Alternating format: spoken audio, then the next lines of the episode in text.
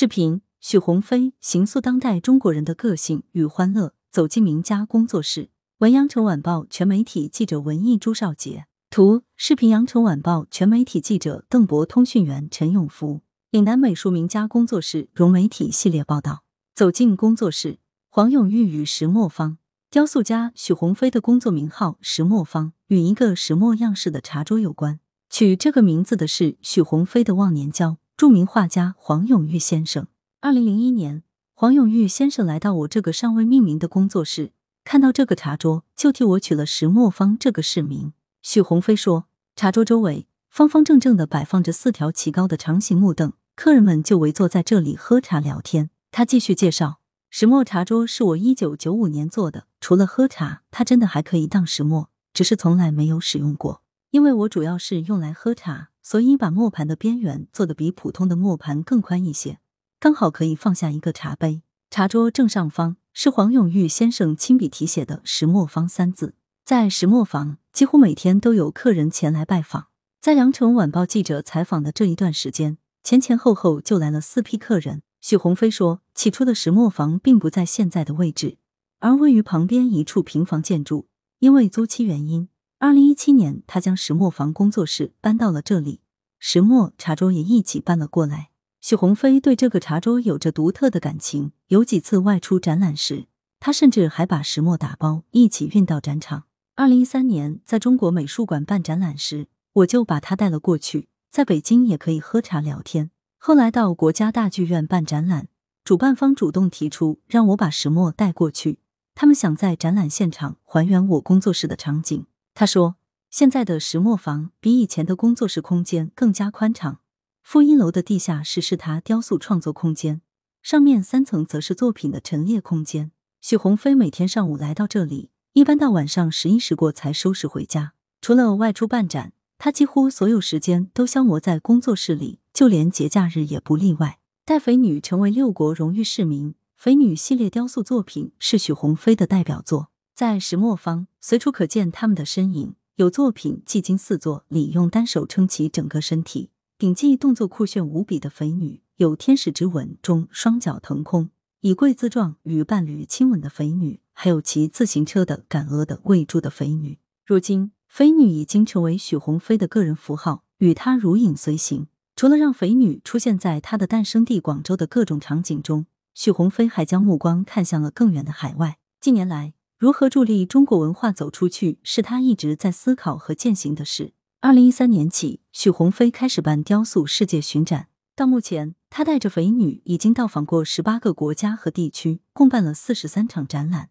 许鸿飞因此还获得了6个国家的荣誉市民称号，这在国内艺术家中并不多见。许鸿飞带着肥女一起去过世界著名艺术殿堂卢浮宫，走过古老而明艳动人的哈瓦那街道，也到过西班牙的历史名城萨拉曼卡。在世界各地的巡展中，不同肤色和种族的人们纷纷来到肥女雕塑前，模仿她的动作，合影留念，感受来自遥远中国的艺术与欢乐。许鸿飞告诉记者，他尽量做到每场展览的作品不重复，只有天使之吻这一件作品会出现在每场展览中，因为爱是具有世界共通性的。世界上许多雕塑家都以爱和吻的主题进行创作，但大多都是站着或躺着，像天使之吻这样跳起来接吻的构图是比较少见的，而且它也带有肥女的符号。许鸿飞说，艺术助力乡村振兴，许鸿飞做事总是雷厉风行，想到什么就会立马去做，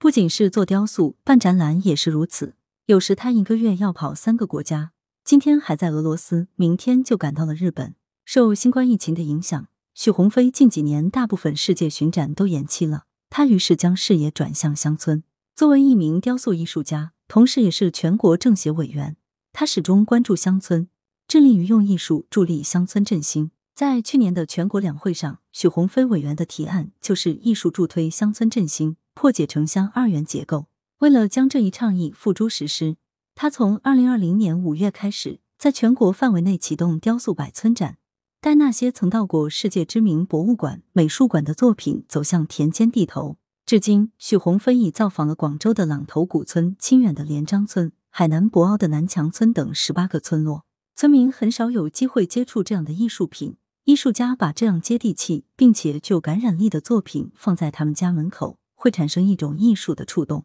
许鸿飞认为，肥女系列作品之所以能够融入乡村，是因为它本身非常接地气，而且很多展示的都是乡村生活场景。此外，许鸿飞还聚焦抗击疫情、冬奥盛会、航空航天等紧扣时代脉搏的主题创作。在石磨坊中可以看到一些诸如肥女们在排队打疫苗、滑雪的作品，同样在幽默中被许鸿飞赋予了时代的元素。一谈创意，羊城晚报其实很久之前就在许多公共场所看到你的作品了，那些雕塑和你今天倡导的艺术有什么区别？许鸿飞，我努力做一些原创的艺术作品，让人一看便知道是谁做的。以往他人来定制，对方让你做马你就做马，让你做鱼你就做鱼，限定是非常明确，个人施展空间有限，这只能算是一个雕塑类工程，而不叫艺术作品。这样的工程以前我做了很多，东莞有10多个镇的主雕都是我做的，我也为许多房地产楼盘做过，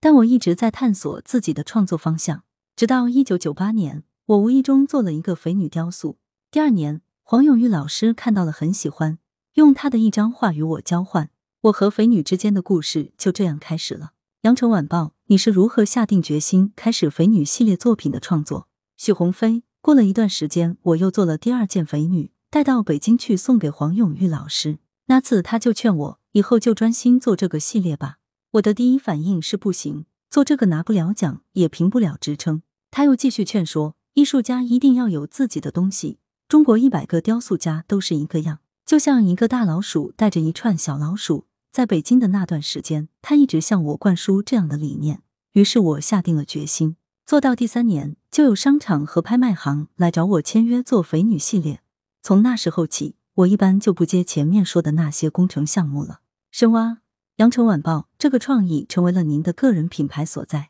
许鸿飞，坚持到现在，让我明白一个道理，艺术就像挖井一样，坚持挖下去，水会越来越丰沛。很多人都问我为什么要做这么肥的女性雕像，其实这不是肥与瘦的问题，瘦的我也能做得很好，但是其他雕塑家也能做瘦低，坚持这个肥女系列才能体现自己的个性。我觉得现在有很多群体展览，艺术家们比拼的是技术而不是艺术，大家都追求看谁把雕塑做得更逼真、更接近实物。我们现在非常缺乏富有创造性的艺术家，缺乏可以代表一个城市或者一个国家的艺术家。羊城晚报，你非常强调艺术的个性，个性和共性是否需要达到平衡？许鸿飞，只要你的作品全世界民众都接受、都喜欢就可以，不用老是过分强调个性和共性的问题。个性也好，共性也好，民众不接受就毫无用处。中国文化走出去其实并不难，但是我觉得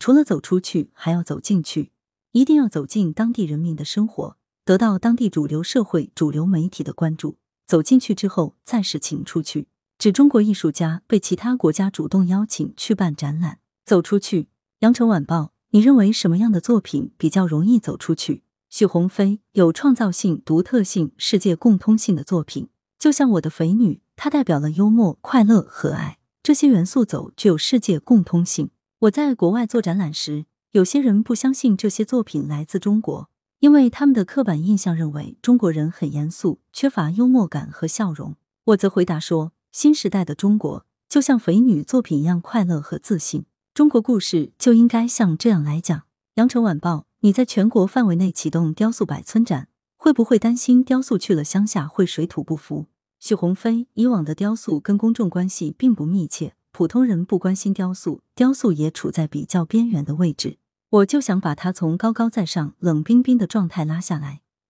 让它走进公众生活，而且不止在城市，乡村也不例外。这100个乡村展览的计划，我现在已经调研了50多个乡村，并且把展览办到了18个村里面。我的展览去过法国卢浮宫、意大利罗马国家现代美术馆、中国美术馆，现在和乡村也融合得很好，村民从接近到欣赏，快乐洋溢，作品可雅可俗，一庄一谐。我认为这样才是真正的艺术。有些艺术家的展览一味高高在上，走不出展馆门口，那是没有生命力的。我认为艺术家应该多往下走走，去乡村，去基层，带动更多的人关注这个时代正在发生的变化。许鸿飞，广东阳江人， 1990年毕业于广州美术学院，现为全国政协委员、中国美术家协会理事、广东省美术家协会副主席、广州雕塑院院长。2013年起举办个人雕塑世界巡展，相继在20多个国家及地区的重要美术馆和标志性广场成功举办43场个人雕塑展览，9天9夜、吻飞花、童趣、三个女人等多件代表作被各个国家及地区的政府、博物馆、机构收藏。总策划杜传贵、林海利，总统筹孙爱群、陈乔生，执行统筹邓琼、吴小潘、朱少杰，主办单位羊城晚报报业集团，合作单位广东省美术家协会、广州美术学院、广东画院、广东美术馆、广州雕塑院。来源羊城晚报羊城派，责编邓琼，编辑文艺，校对李红宇。